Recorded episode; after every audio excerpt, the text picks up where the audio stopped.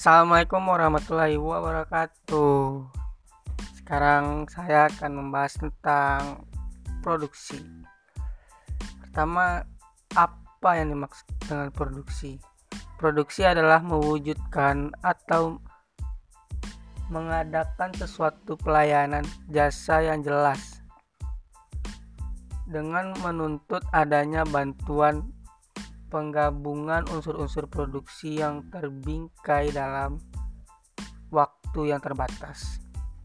Dan menurut Abdurrahman Yusro Ahmad dalam bukunya yang berjudul Mukadimah fi Ilm Al-Iktishad Al-Islami menyatakan bahwa dalam melakukan proses produksi eh, yang dijadikan ukuran utamanya adalah yaitu nilai manfaat atau utility yang diambil dari hasil produksi tersebut.